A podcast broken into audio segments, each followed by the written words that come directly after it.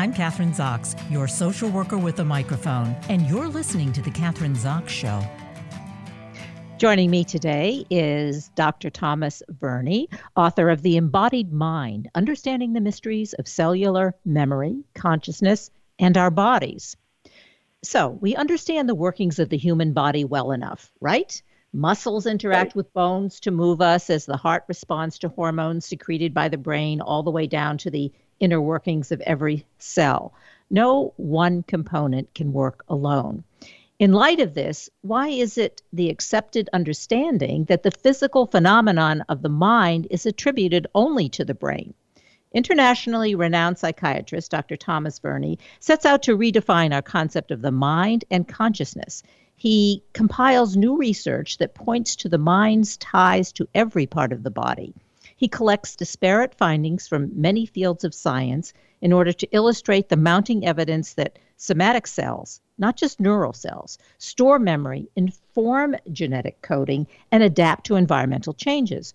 All behaviors that contribute to the conscious mind. Uh, he previously taught at Harvard University and is presently associate editor of the Journal of the Association for Pre and Perinatal Psychology and Health. Welcome to the show, Doctor. Nice to have you on today. Thank you. It's a pleasure. Okay, we have to kind of um, we want to understand all of what I just read in the intro in layman's terms. What does that mean for us? What are we saying? That the it, our mind is controlled by many things. Uh, that we are sort of an, I guess, an integrated body, right? So uh, let let's begin with that. How does it work for us? Well, you know, if if you, if you look at society and how society has worked for many many years, we realize that we have been living in a patriarchy for a very long time. And one of the signatory events that happens in a patriarchy is that everything is from the top down. So if you look at the United States government, for example, you know, there is a president, and there are uh, secretaries of state, then there is uh, the Senate, the house, etc. So it's all top down. And science, and medicine in particular, has adopted the same kind of a system. So all the emphasis in science has always been on the brain. And most scientists have looked at the mind as an epiphenomenon. In other words, a byproduct of the brain. Uh, some have compared it to the kidneys. You know, the kidneys make urine, and the brain makes the mind. Now, of course, you know, nothing could be further from the truth. That's really not comparing uh, apples and oranges. It's comparing apples and doorknobs. It's like a whole different game because the mind is not material. Nobody can measure it. Nobody has seen it. Um, we know it's there because we use it every day. So what I'm saying is, first and foremost in my book is that this emphasis of top down, of everything coming from the brain, uh, does not reflect the true state of affairs in the way our body works. Because not only is it, I, I, I don't object to the fact that there is a top down uh, communication, but what has not been emphasized and what I'm trying to bring you, our viewers, and well, it's not viewers, I guess it's the audience, our listeners, and, uh, yeah, and uh, and and the and the scientific community in general. What I'm trying to do is awake them to the fact that it's also bottom up, and bottom up is in many instances much more important than the top down. So if, if I may have another minute or two to explain this, yes? Yeah, go ahead. So it's not the bottom, it's, I mean, starting bottom up. Yes, I'm trying to get a visual bottom of that. What does that mean? What it means is that, for example, Harvard University um, publish uh, every couple of weeks, sometimes weekly, uh, a kind of a health letter, and in it they talk about the importance of the brain gut um, system. And having said that, they go on to tell you about how stress, anxiety, depression affects the gut. So you have like ulcerative colitis and your usual ulcers and all those kinds of things. And what they say and what science has been saying for a very long time is that if you're anxious, which is coming from the brain, therefore your gut is going to react in an unhealthy way. But nobody talks about the fact that it's actually the gut bacteria, the microbiome, as it's called, which actually uh, weighs about five pounds in every person. We have five pounds of bacteria in our intestinal tract. And it is those bacteria that actually decide um, what sort of messages to send to the brain. And it is very likely that very often we are anxious or depressed because of the effect that the bacteria have on the gut. So that's what I mean by bottom up. Um, for example, it has, it has been shown that people who are lonely have a much less diversified gut microbiome than people who have a lot of social interactions. That this so, is incredibly important. That's incredible. Yes, and I, I guess the question is then so it seems like a, well it's a 180 from uh, this patriarchal view of the mind controlling everything. So it's you're saying it's the opposite? So how does that fit into how we perform in everyday life? Let's say okay it's our gut that's causing us to be we don't have enough bacteria or, or whatever the scientific reason is so we are depressed or we're anxious. Uh, how do we reverse that if we're working from the bottom up rather than the top down Well, first of all, we have to become aware of it, right? Um, most people are not. By the way, I didn't say that it's the opposite. All I'm saying is that we need to equalize uh, our our efforts at finding answers to all kinds of health problems. Um, if you're only looking for the answer to Alzheimer's disease, for example, in the brain, you will never find the real answers because the brain is connected to the body and everything that that happens in the body also influences the brain. You see, so it's kind of a it, it's a closed loop going back and forth, back and forth. And what science has mistakenly done is to totally focus their attention on the brain. So, in terms of your answer, um, I, I think that what we need to become more and more aware and ask our scientists to investigate more is the effect that many body structures have on the brain, which means on our emotions, our feelings.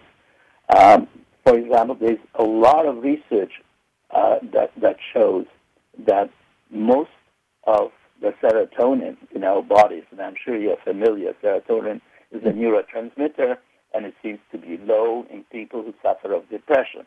So that's why psychiatrists, doctors uh, prescribe serotonin reuptake inhibitor drugs, which are then supposed to make you feel happier. But nobody tells you that 80% of the serotonin in the body is produced in the gut. It's not produced in the brain. And so we need to look at how we can make more serotonin in the gut rather than trying to increase the serotonin concentration in the brain. Uh, so how do we do way, that? How I want to like uh, getting back. I real it's as you say, it's not a dichotomy. It's all integrated, and we oh. have to pay attention to all parts of the body. So taking the gut. So then instead of yes. giving serotonin uptakes to people who uh, have Alzheimer's or who are depressed, what do we? How do we actually treat that in well, combination with the gut? Before we can treat them, we have to do some research. We have to see, first of all, what kind of gut bacteria that particular person has, and then fit the medicine to that particular gut microbiome. You cannot treat everybody the same way because everybody has a different gut microbiome. So if you want your antidepressants or any of the psychotropic drugs to work properly, they have to be suited to the particular gut microbiome that you have. That's, that's the reason that, for example, so many antidepressants don't work. Uh, the pharmaceutical companies are not going to tell you this, but I can tell you that. uh, you know, in terms of antidepressants, one third of patients respond very well. One one third of patients does not respond. They don't get better. They don't get worse, and one percent has one third has to stop taking it because it makes them sick. So, like this is not a panacea. And the reason that it's not working with everyone is because everyone is different. So, practically speaking, as you quite rightly asked, what can we do about this? Practically speaking, the research has to focus on the gut microbiome and how your particular uh, bacteria react to a variety of drugs and to find a drug that will work best for you uh, no matter what is wrong with you. What about the so difference between yeah, well, what about the difference between, as you're saying, each person is different, and you have to assess what their their, uh, yes. I guess, microbiome, you know, what their yeah. gut re- microbiome microbiome yeah. are. But what about the difference in and it's an individual thing. So my question is, what about the diff- the huge difference between men and women? There may, you know, testosterone, estrogen. We're always prescribed, you know, women are prescribed the same medication as men. We're different bodies, different body types.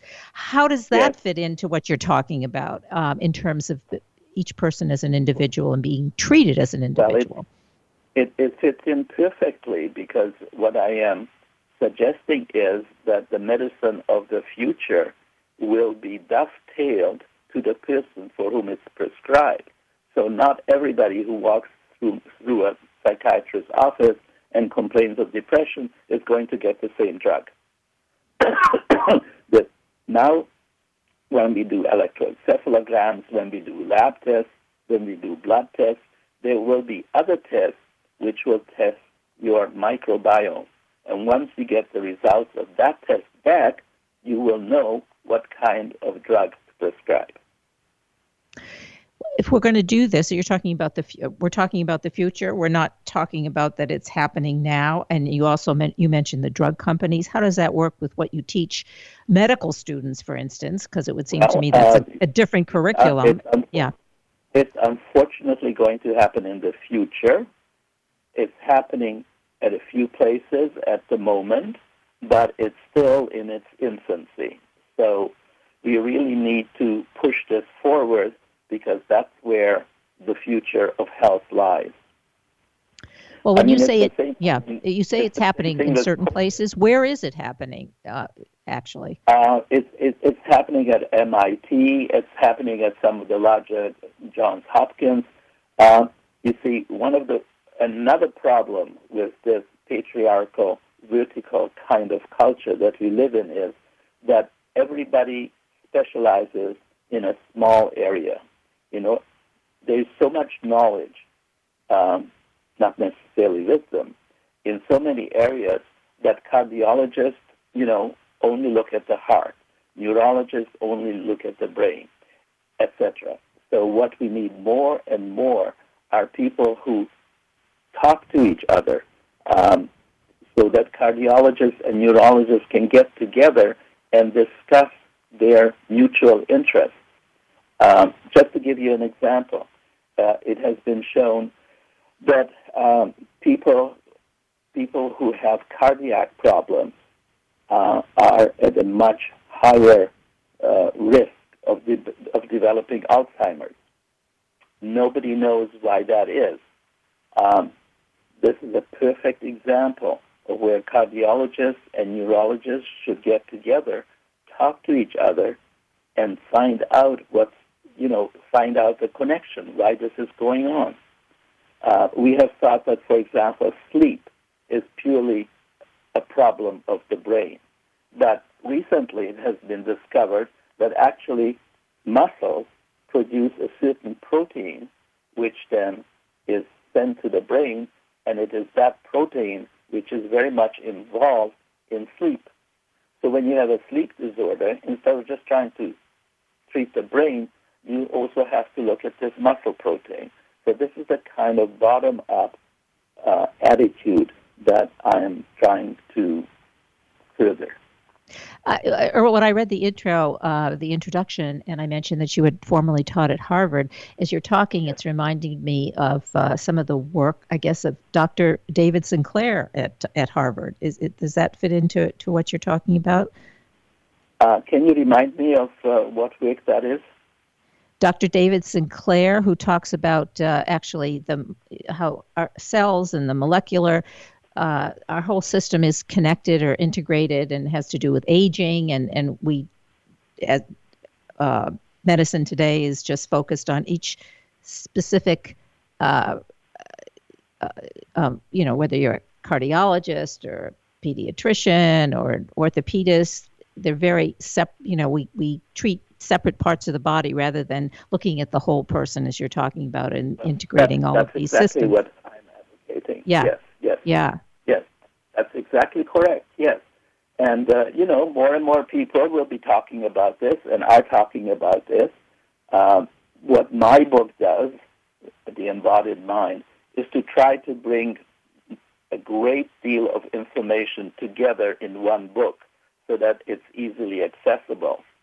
Uh, you know, um, in preparation, it took me seven years to write this book, and in preparation for it, I read about five thousand books and uh, scientific papers, of which 500 are actually referenced uh, at the back of the book. So there is an incredible, really, uh, an incredible amount of research that has gone into this book, trying to show that there is such a thing as cellular intelligence, that our cells are just a lot smarter than we have ever given them credit for. So, did you have, you know, it took you all those years to write the book? Uh, you've been yes. a physician for a long time. Uh, was there yes. sort of an aha moment when you thought, "Hey, wait, we're not doing this right. Uh, there's a, there's an, another way to look at it," um, or how did that? How did your how did this evolve? Your, you know, well, your thank yeah. Thank you. Yes, yes, I understand your question. Um, well, actually, it was the aha moment that propelled me into this whole area because about seven or eight years ago, uh, I was reading, um, I, I forgot which magazine. I was reading some magazine about a 44 year old Frenchman who uh, went to see his doctor because he had weakness in his left leg.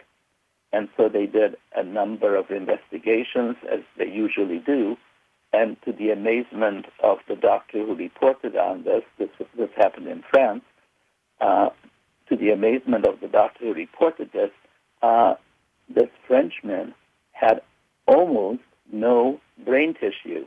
His whole brain was filled with water. In medical jargon, that's called hydrocephalus. And he had only a thin sheet of actual brain tissue left.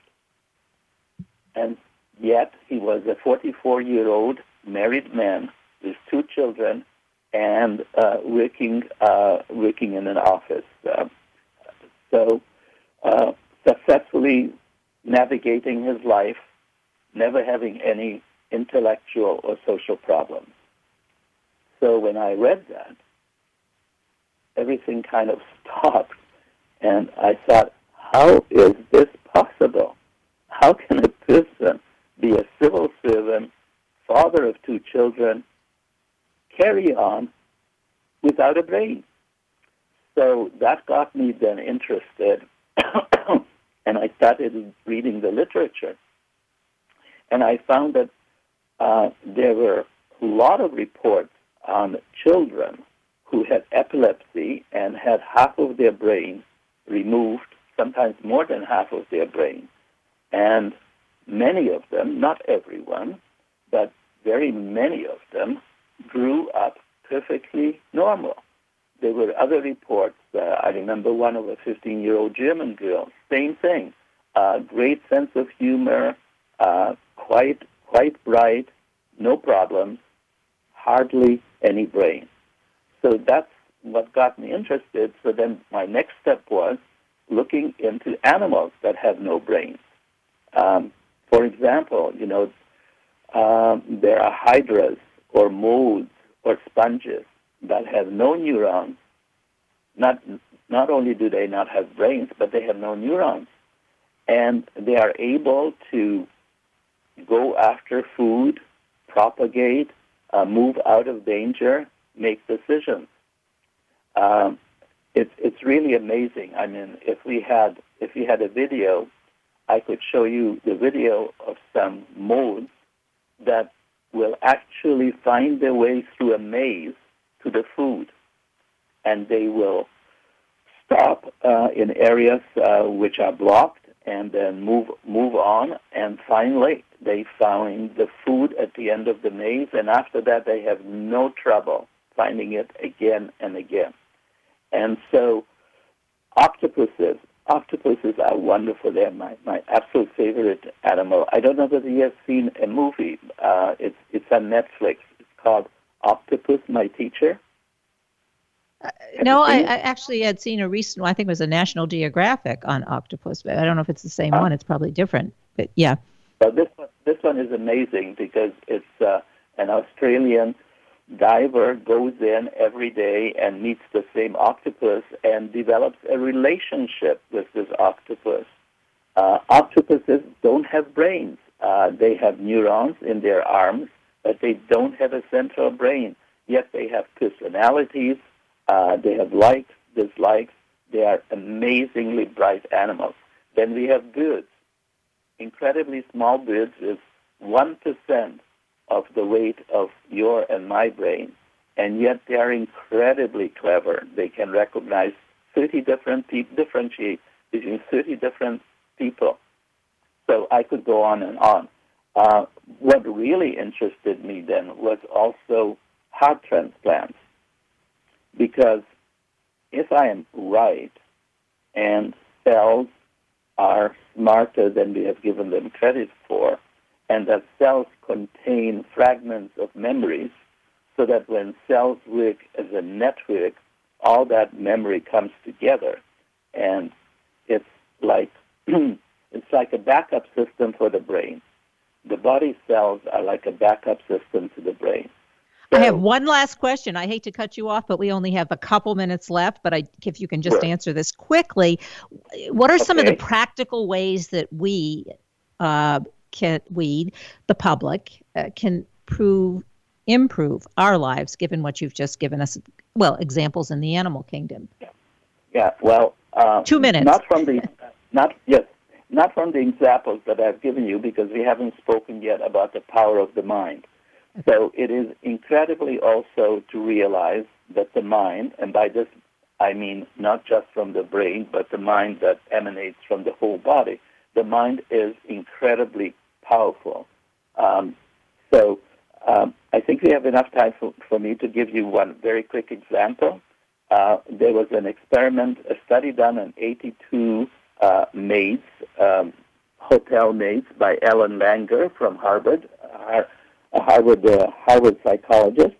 And what she did was that to one half of them, she told one half of them that their work actually actually is considered by the U.S. Surgeon General um, as, um, as, as exercise. So they were told that the work that they do is the equivalent of exercise. So the other group was not told that. A month later, um, the groups were compared. And the group that was the experimental group, they had lost weight, they had lowered their blood pressure. They were different, better, different in so many different ways. And that was only due to the fact that they thought differently about their work. So that's a, one of the that is a, that, well that, one of the that, things, yeah uh, we have to say goodbye. The, so I want to use that as that's our that's the last example. That is um, a great example to end the interview on because we need just the website that we can go to so that we can read the book, obviously, get more information, and continue the conversation, I guess. So give us a website well, and our websites to go to. Yes, well, the website is T like Thomas, R like Robert, Verny, V E R N Y, M D dot com. And that's it. Great. It was, uh, you know, there's obviously so much more to talk about. I want to mention yes. the book again The Embodied Mind Understanding the Mysteries of Cellular Memory, Consciousness, and Our Bodies. And we've been, I've been talking to Dr. Thomas Verny. So um, go out, buy the book. There's lots more to talk about. Thanks so much for being on the show. Kathryn, it was a pleasure. Let's do it again. Yes, thank you. Thank you. Bye bye. I'm Kathryn Zox, your social worker with a microphone, and you've been listening to The Kathryn Zox Show.